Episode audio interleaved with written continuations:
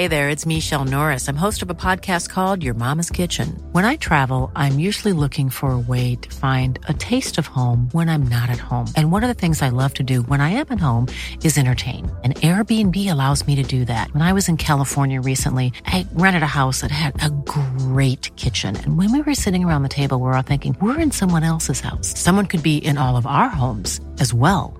If you have a home, but you're not always at home, you have an Airbnb. Your home might be worth more than you think. Find out how much at airbnb.com/slash host.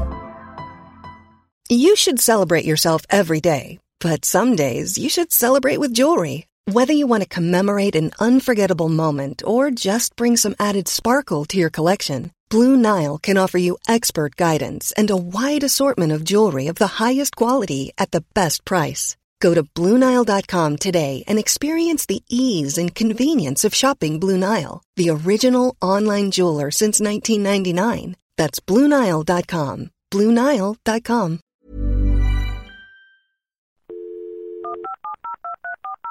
This podcast is a Roifield Brown production.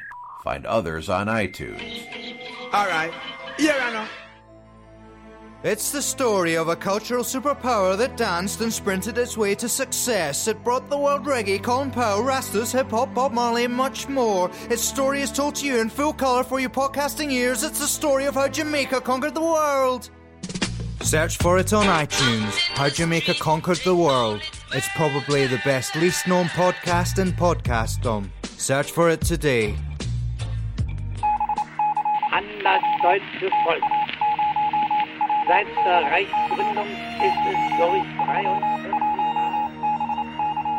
1914, June, Sarajevo. The heir to the throne of Austria-Hungary, Archduke Franz Ferdinand, assassinated, killed by a Serbian nationalist. About six weeks later, World War breaks out. Germany, Austria-Hungary, Russia, France, Britain, everyone is drawn into it starting in August, and then will America be drawn in? Listen to the first show exclusively on Mixcloud today and subscribe to us on iTunes beginning January the 18th. From Washington to Obama 10 American Presidents, the new podcast from Roifield Brown. This is a Manhattan bound B Express train. The next stop is Grand Street. Mind the gap.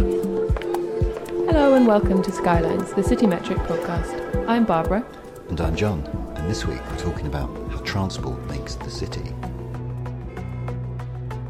Sometimes you're in a long stretch of traffic, and you get to the front and you realize that there's been a small accident where both cars could have gone to the side of the road, but they're both angry at each other and are kind of causing this like miles long stretch of traffic. Someone dusted off an old plan and it was decided on that we're going to build this with the political narrative to rebalance the economy, which is a fair objective to meet. What sucks about Leeds, our local and national politicians don't seem to be willing to just grab opportunities by the uh, cojones.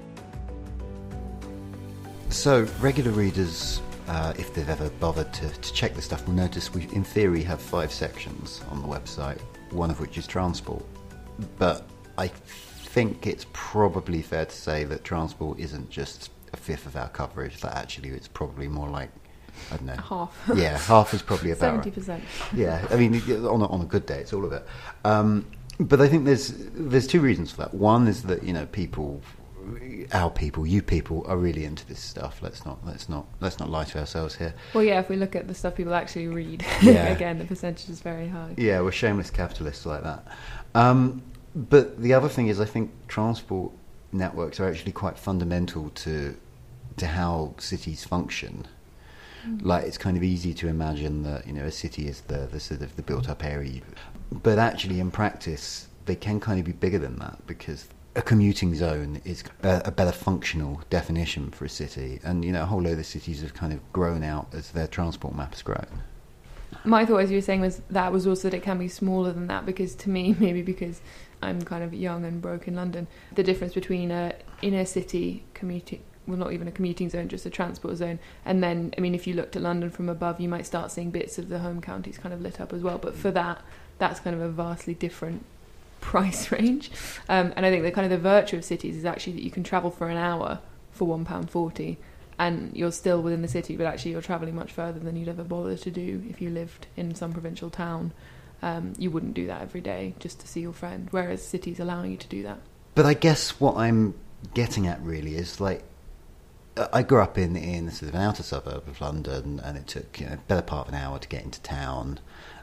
Other people live in commuter towns, you know, much further out, and it still takes about an hour to get into town. And you know, functionally, in terms of how you relate to the city, is there really any difference between those two positions? Yeah, no, not really, and especially since I mean, it depends what city you're in. Some cities are more driver friendly, but given that in London it's it's completely pointless really driving. So you are really your geography is basically dictated by what transport is doing. And I think in our heads we see different parts of the city. This probably goes for quite a lot of places. In fact, maybe New York is another example um, where the areas of the city you consider being accessible. Uh, that is totally related to the transport links. It's got very little to do with the actual distances involved. Mm. So, so there's the old joke about you know cabs not wanting to go south of the river, and I think like one of the reasons uh, South London is until very mm. recently, mm. still seen as like this kind of weird, remote, inaccessible places because the tube doesn't go down there very much. Yeah, and you, and it's just it's less it's forms of transport everyone's less familiar with. So buses and the overground rail, where the map is just not as familiar. Yeah, and I mean, I suppose a lot of that just had to do with the fact the ground was very marshy, which meant that those kind of very deep underground lines took a lot weren't as straightforward to do. Oh, good, good geological fact there. I know. That's... Well, this is all based on the fact that someone once told me that Southwark Station is basically floating. That a lot of those Jubilee Line stations use quite complex engineering to be able to kind of move with the the, the kind of soil levels because the whole thing is just a complete mush. That um, that is awesome. You actually just, you, you just taught me something about the tube I didn't know. That's, yeah, that's amazing. We should probably fact check it afterwards, but I'm pretty. Yeah. I think it is true, and that's and that's why it took such a long time and that's why those stations look quite futuristic because in fact they're very complicated. You you mentioned uh, New York. One of the things I quite like about this, so the map of, of New York is, or quite likes the wrong phrase, but one of the things that strikes me about it is like the subway network just stops at the city boundary. So if you look at the northern Bronx, like the lines just kind of uh, stop at the very at the very northern end of, of New York City itself, even though the built-up area continues into what's the county? Westchester County, I think it's called. The city itself is is defined by the subway, and the subway is defined by the city. What's interesting though, as well, is cities where the transport link comes kind of later. So Beijing, for example, where the the subway grew or the metro grew up very quickly, but kind of after the city had already established its limits. I wonder if that changes the way that places develop. I don't know. It probably is a two-way street. Yeah, no, I, I, think that you're right. There are, there are two different models because um, certainly London, and I think a lot of the, the other sort of cities of, of that sort of age kind of grew with their with their metro map. So like London, it, mm. the, the, a lot of the outer tube lines were built as a it was a real estate business really. You kind of build a tube line so that you could sell the houses that you built next to the tube line. But that's totally different from the model in a lot of big Asian cities where they're mm-hmm. kind of trying to impose a metro network on, on something that's already there. The point I was kind of getting at at the start of this was that you know there is there is no standard definition of a city. It's incredibly difficult to come up with standardized population figures that you can directly compare. I don't know Vienna and Baghdad or something, mm-hmm. because how do you decide where the city stops? And one of the only uh, one of the most common uh, definitions that people do use is is commuting patterns because if you know 75% of the population of an area commute into the city to work then functionally they are residents of the city even if they're kind of living 10 15 20 miles away so to an extent our transport networks do exactly define what a city is yeah, and they allow for that strange effect whereby you have kind of the centres of cities like London and New York, which during the day have massive populations at their centre, and then at night have this kind of donut effect of where the population kind of all goes back again to these faraway places, and that is only allowed for by mm. these networks in the first place. This is, I mean, this is kind of a 20th century thing. Like, yeah, once upon a time, cities were could only get so big because you literally couldn't get to the other side of them on on foot if they're any bigger. So it's really only sort of transport, uh, metros and so on that kind of enabled this sort of ballooning of, of cities into the kind of urban sprawl we know today. Yeah, and also I think there's a strange effect whereby people um, who live in the centre of London, this is now a very like uh, expensive and desirable thing to do. Whereas in the past, I think living right kind of in what would be the centre, now imagine the centre of um, international cities wasn't kind of so exciting and great. No, uh, there, no. This is this is definitely a, a, a very recognisable trend. There's kind of an inflection point in the '90s Mm. where suddenly, um, you know, city centres which have been hollowed out of population for decades suddenly become fashionable places to live again. I wrote a slightly sarky piece blaming it on Friends, um, but but yeah, no, I, I genuinely think there is there is a cultural moment in, in the early '90s where suddenly living downtown becomes aspirational again, and things like Friends and Seinfeld and Sex and the City and Mm. so on are actually a part of that. Um, but I think probably the the main reason is just that heavy manufacturing stopped being the main way cities made money, and people don't want to live next to factories, but living next to Office blocks Yeah, is is fine. you, you, you're not going to choke on, on the stuff coming out of Goldman Sachs. Well, maybe abstractly, but Uh, in, in- yeah, in metaphorical Yeah. terms, perhaps. So a lot of cities now are growing spontaneously. They're not growing in the sort of. I mean, the the, the, the cities built around metro networks weren't planned exactly, but there was like you know people built. People built the rail links and then the houses, and then people moved into those houses. What's happening now in much of the developing world is that cities are, are growing because people moved to them and built their own houses and it's often quite difficult for the transport network to keep up. So, what does that look like?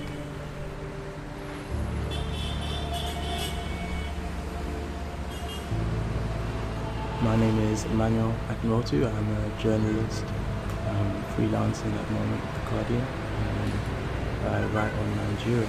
You wrote a, a fascinating piece for us about um, the Yellow Bus Network, which is kind of a sort of semi-informal Right. network. Do you want to tell us about that a little bit?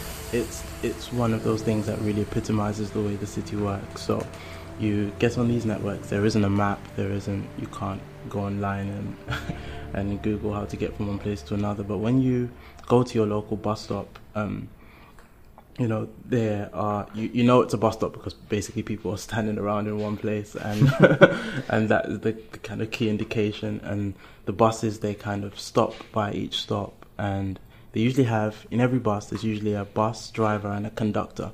The conductor is usually this young person who stands outside the side of the the bus and kind of shouts the destinations at, at people um, trying to get them to come in um, and he also kind of takes care of the money inside the bus.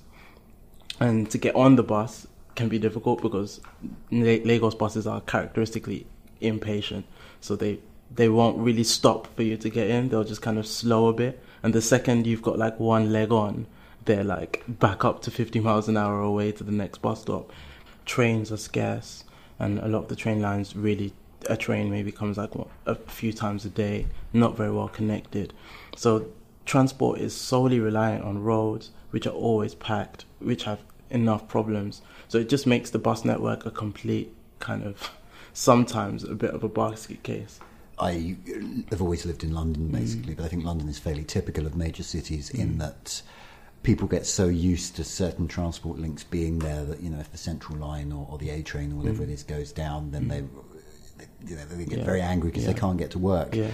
But that's because they're so sort of used to knowing they are 45 minutes from their destination. Yeah, yeah. It doesn't sound like there's that level of predictability. I mean, how do you commute in a city like Lagos when you have no idea how long it's going to take you every day? So broadly, you're able to kind of make predictions, but the problem really is anything can happen at any time, and that's the frustration. You know, sometimes a journey. I remember a journey that was that should have taken me about two hours. I ended up being three hours late. You know, and you, you get Three those- hours late? Three hours late. Yeah. So So, it's it took, five hours It took me five hours to to make a two hour journey, and and sometimes you're in a long stretch of traffic, and you think, oh, it's just kind of classic Lagos congestion. It's a terrible morning.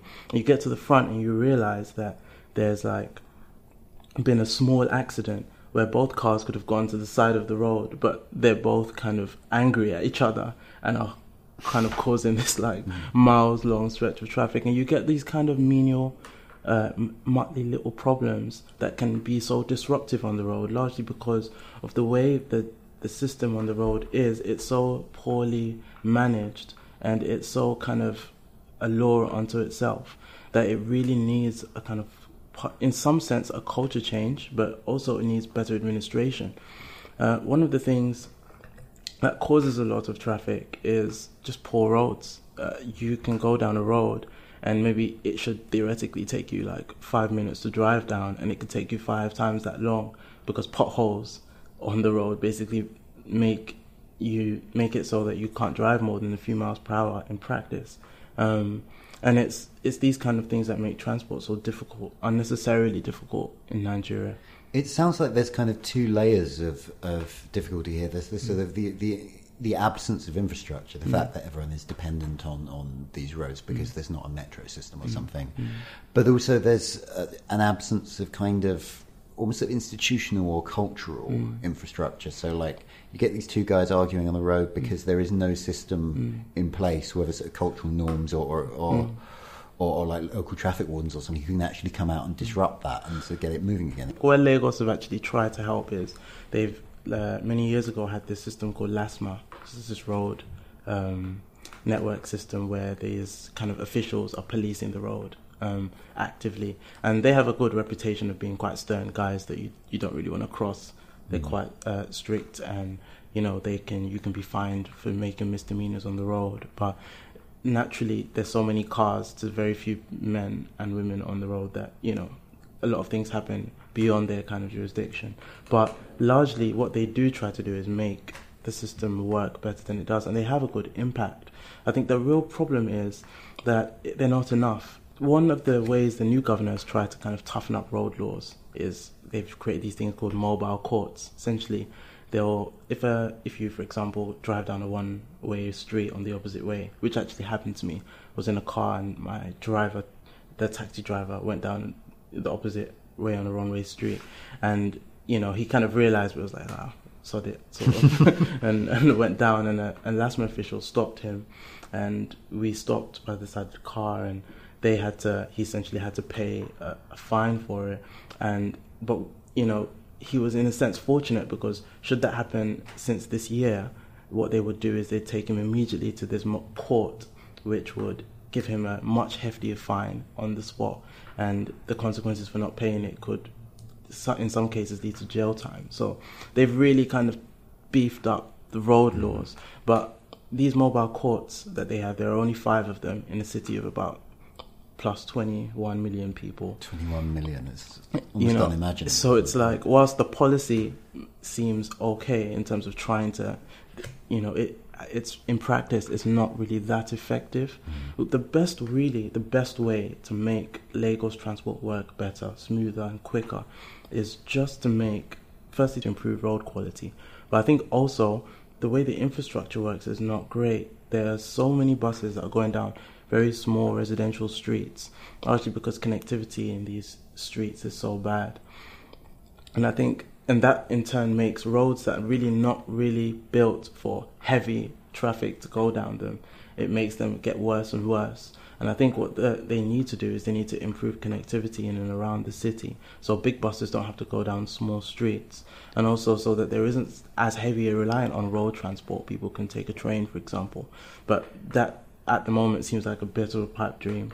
so there's, there's no sort of plan for like a, a, a, huge Lagos metro network? There is. There's there's been this. It's been this kind of recurring thing since like the early '90s. You know, they talk about it a lot about the Lagos train networks, and they've they are saying now that it will be ready very soon, within the next few years.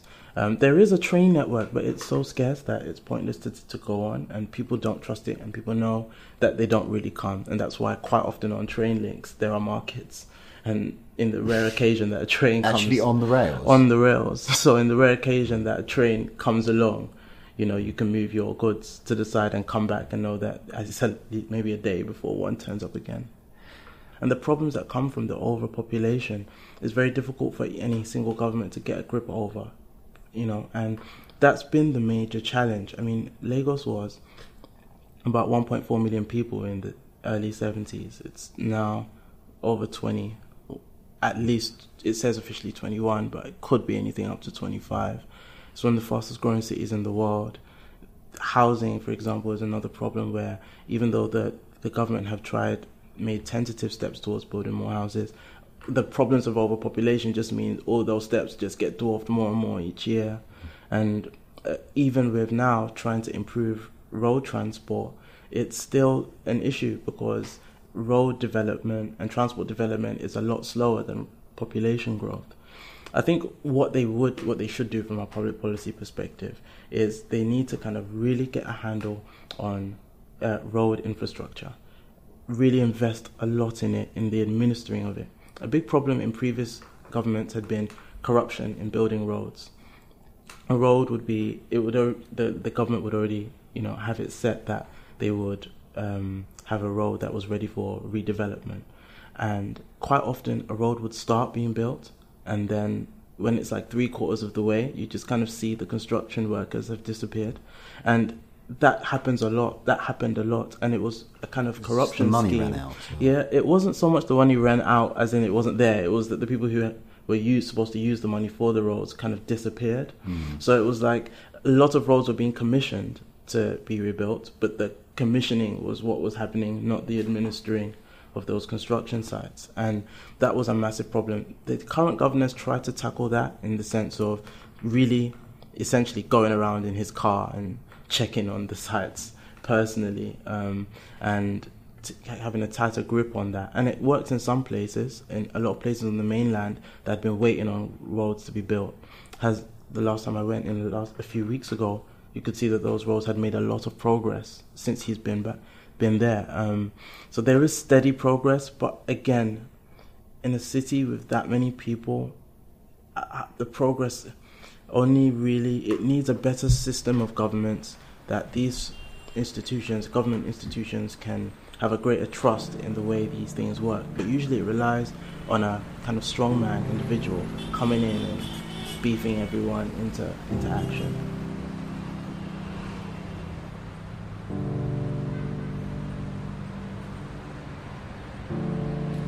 So Emmanuel suggested that big kind of fancy road projects could be one solution for this kind of sort of formlessness of the transport network.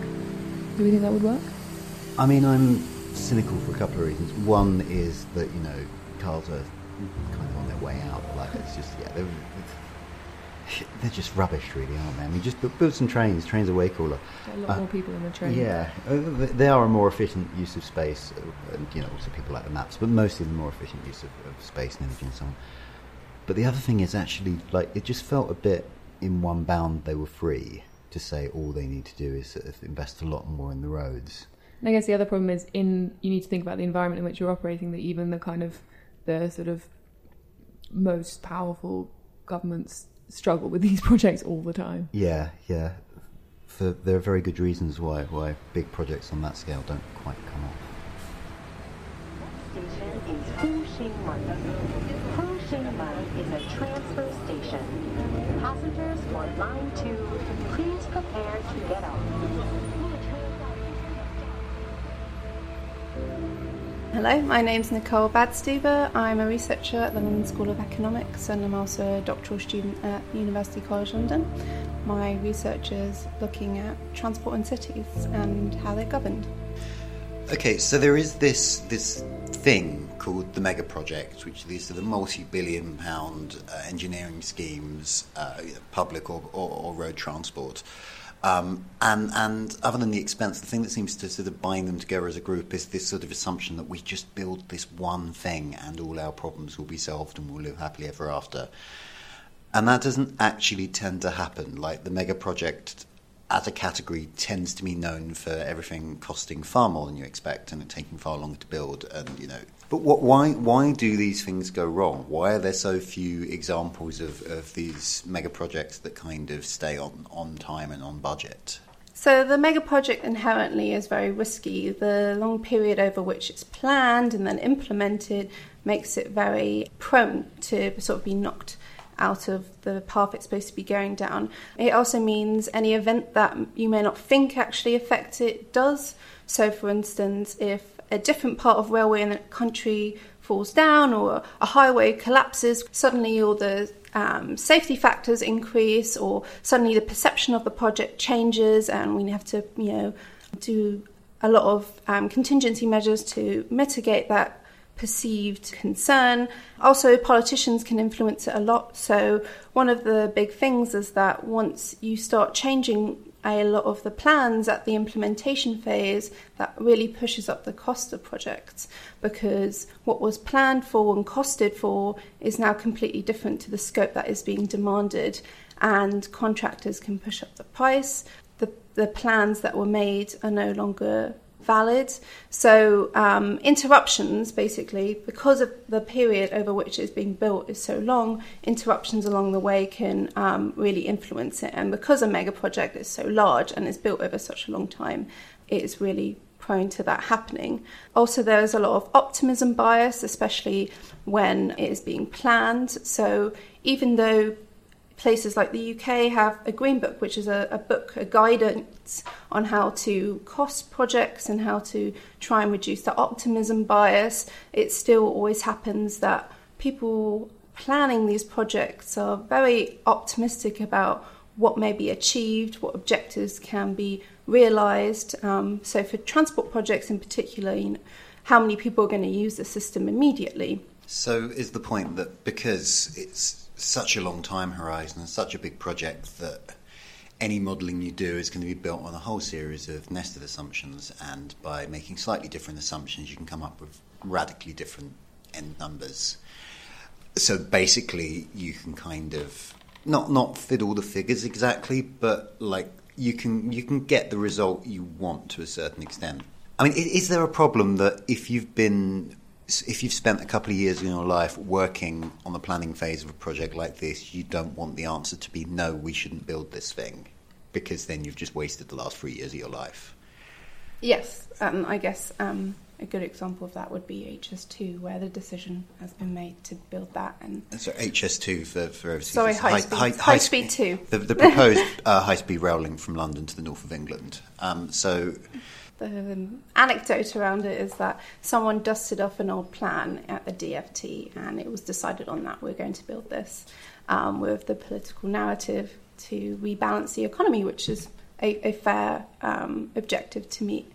But then a series of trying to justify that within the procedures and processes we have in place to justify or to um, make a case for it was used um, after the decision was made that this is the project to go for. So uh, rather than it being, look, here is a problem, how can we address the problem? How can we look at um, finding different solutions that may meet that um, identified problem? The solution is decided and then the sort of problem retrospectively. So everything is back to front. So back to front. you've got solutions in search of a problem rather than the other way around. Are there any examples of good mega projects that haven't gone horribly, horribly wrong, and what, what's different about them? So, one that's often used at the moment is that Crossrail is going quite well.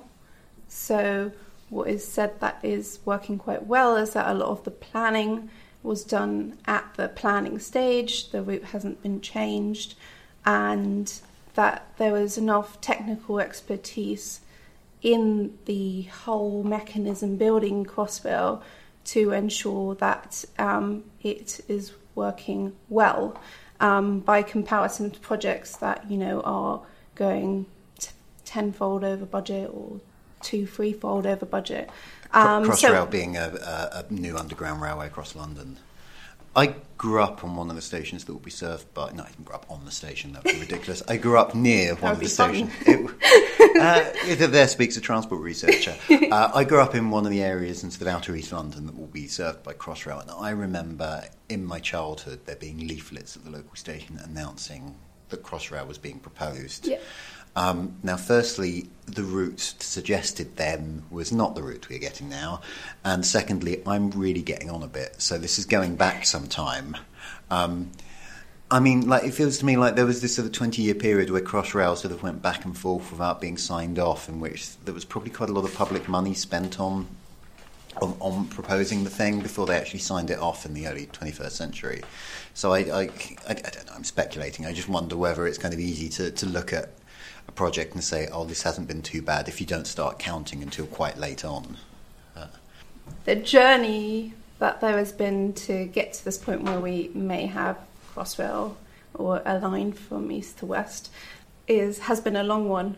and obviously there have been some route changes. But I think in comparison to other projects, once the decision was actually finally made to build it, um, it seemed the project managers seem to have learnt from some of the mistakes done elsewhere in mega projects. To go back to why it's taken so long, um, that is based on the political cycles and the election cycles, which mean that politicians um, have their eyes on projects that can be realised within their their term, um, and mega projects can't. So the person cutting the ribbon won't be you; it will be someone twenty years down the line.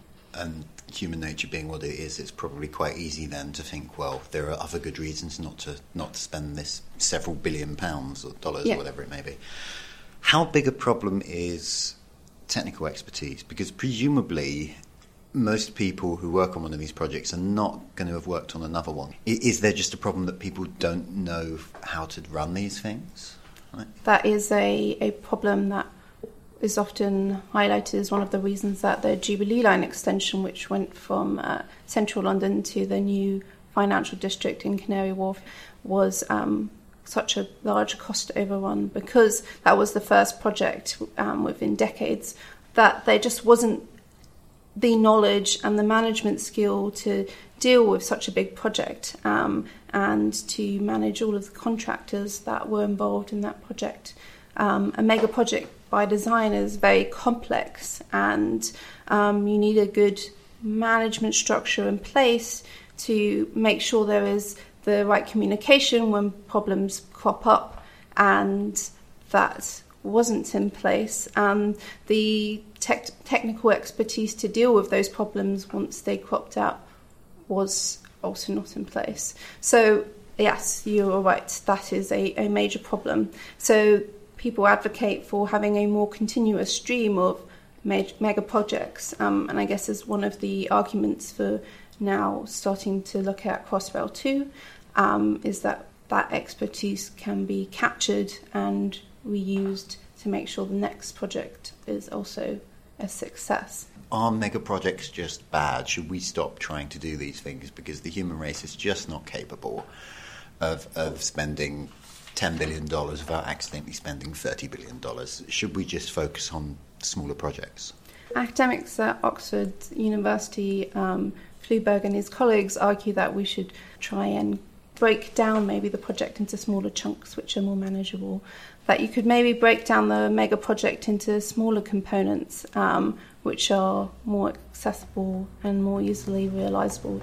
But how do you build a Crossrail or an HS2 or an RER or an East Side Access project? How do you build those like a, a, a bit at a time? Yeah, I mean that's that's the challenge.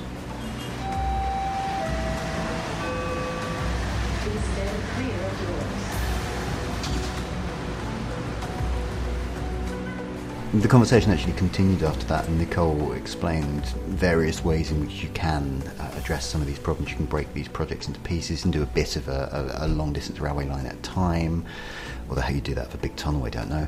Or, or you you could set up some kind of um, national commission that kind of takes the big infrastructure projects out of the political process. But I just don't see how you can ever completely depoliticize One size fits all seems like a good idea for clothes until you try them on. Same goes for healthcare. That's why United Healthcare offers flexible, budget friendly coverage for medical, vision, dental, and more. Learn more at uhc.com. Hey there, it's Michele Norris. I'm host of a podcast called Your Mama's Kitchen. When I travel, I'm usually looking for a way to find a taste of home when I'm not at home. And one of the things I love to do when I am at home is entertain. And Airbnb allows me to do that. When I was in California recently, I rented a house that had a great kitchen. And when we were sitting around the table, we we're all thinking, we're in someone else's house. Someone could be in all of our homes as well. If you have a home, but you're not always at home, you have an Airbnb. Your home might be worth more than you think. Find out how much at airbnb.com/slash host. Hey, it's Ryan Reynolds, and I'm here with Keith, co star of my upcoming film, If, only in theaters, May 17th. Do you want to tell people the big news? All right, I'll do it. Sign up now and you'll get unlimited for $15 a month in six months of Paramount Plus Essential Plan on us. Mintmobile.com slash switch. Upfront payment of $45 equivalent to $15 per month. Unlimited over 40 gigabytes per month. Face lower speeds. Videos at 480p. Active Mint customers by 531.24 get six months of Paramount Plus Essential Plan. Auto renews after six months. Offer ends May 31st, 2024. Separate Paramount Plus registration required. Terms and conditions apply if rated PG. Um, projects that are going to cost billions in taxpayer money. I just don't see it happening. Now we're moving on to the portion of the show where someone tells us about their city, and this week we're looking north.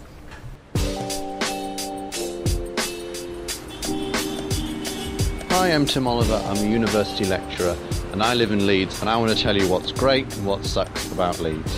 What's great about Leeds is that the people who live here have managed to make it a pretty darn good place. So there's loads of different places to go and eat, go and drink, loads of different stuff to go and do, lots of creative, dynamic people doing creative, dynamic things.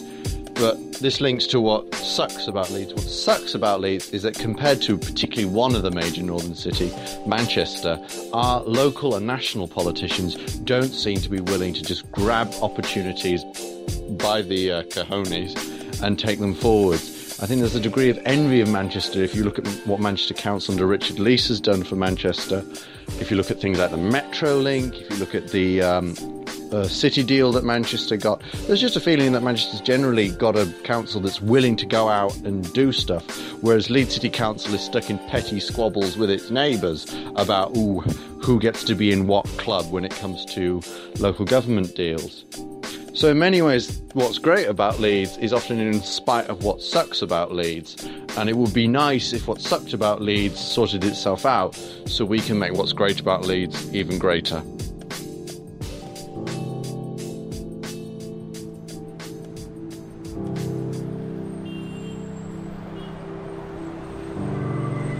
This is a Manhattan bound B skip stop train.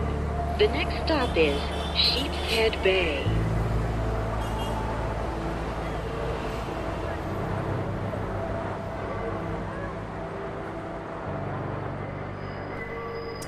We're on the hunt for more people to tell us their favourite and less favourite things about their city. So if you would like to appear, uh, just get in touch with us by Twitter or by email, um, and we'd love to have you on. To wrap up, we are going to talk about our map of the week. Um, and this week, I, I'm going to say, as regular readers will know again, sorry, but as regular readers will know, we do also publish quite a lot of amateur takes on, on famous metro maps, particularly London's tube map, uh, which is kind of a, you know, if you're if you're a designer wanting to show off your skills, showing your, your take on, on London's tube map seems to be one of the one of the avenues to do that. The reason I mention all this is that one of the guys who came to us with his own take on the tube map has actually uh, succeeded in in making one of his amateur maps official. A Serbian guy called uh, I'm going to massively mispronounce his name here, Jug Cerović, produced uh, an amateur bus map of Luxembourg City and it's now been adopted by, by the city government. It's the official version. I mean, Jug is actually a professional designer. He's not just some some random map maker. But you know, I think it, I think it gives hope to all those people out there sort of tinkering Their with bedrooms. their own. Yeah, Yeah. Yeah, I think so. And also, it just, I suppose people like maps because they're a bit like puzzles, especially where, so on the Luxembourg map, there were just tons and tons of lines, just all kind of running alongside each other, and it just made you feel a bit kind of sick to look at. And he just kind of gradually detangled them, Mm. um, which, and he did so so effectively that they were like, yes, this is better than what we could do ourselves. yeah. Um, one of, one of the challenges I think that a lot of uh, bus maps have is there's actually only a, a, relatively small number of colours you can use on the map that the eye can can identify by sight. Like you can have maybe two different shades of blue. Mm. And you can see which is the dark and which is the light one. But if you have like four shades of blue, then suddenly you don't know which is which. And you know, bus networks tend to be more than, than a dozen lines. So Yeah, I think for the for the truly gifted amateur map maker, bus maps are kind of the big challenge, really. Because in London, they sort of get around this by putting area specific maps up in bus stops. Which, but if you were trying to look at a map of a whole mass bus map of London, you'd be really confused. I mean, there are literally hundreds of, of different bus routes run by the Mm. London Transport Authorities, and I think that's probably about I think, about standard for, for major cities. But you know, I still come back to my, my my point, which is if you really want to sort of make it as a map maker, what you need to do is invent your own colour.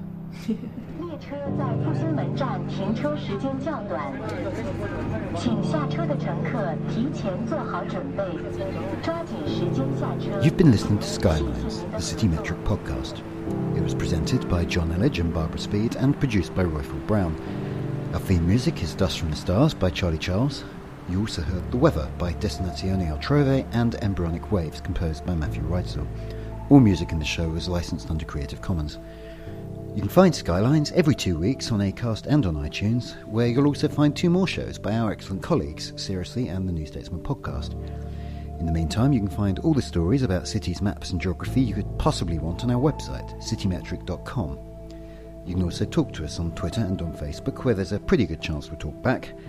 And if you wanted to leave a review to tell your friends how lovely we are, well, we'd very much appreciate that. Thanks for listening. This is a Manhattan bound B Express train. The next stop is Grand Street. Mind the gap. 지하 서울역입니다. 내리실 문은 오른쪽입니다.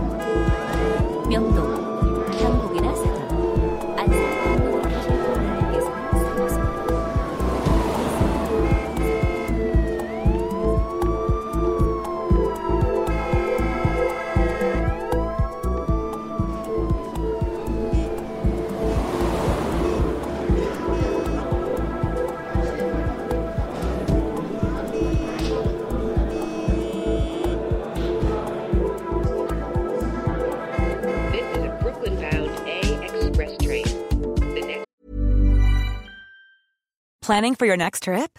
Elevate your travel style with Quince. Quince has all the jet setting essentials you'll want for your next getaway, like European linen, premium luggage options, buttery soft Italian leather bags, and so much more. And is all priced at 50 to 80% less than similar brands.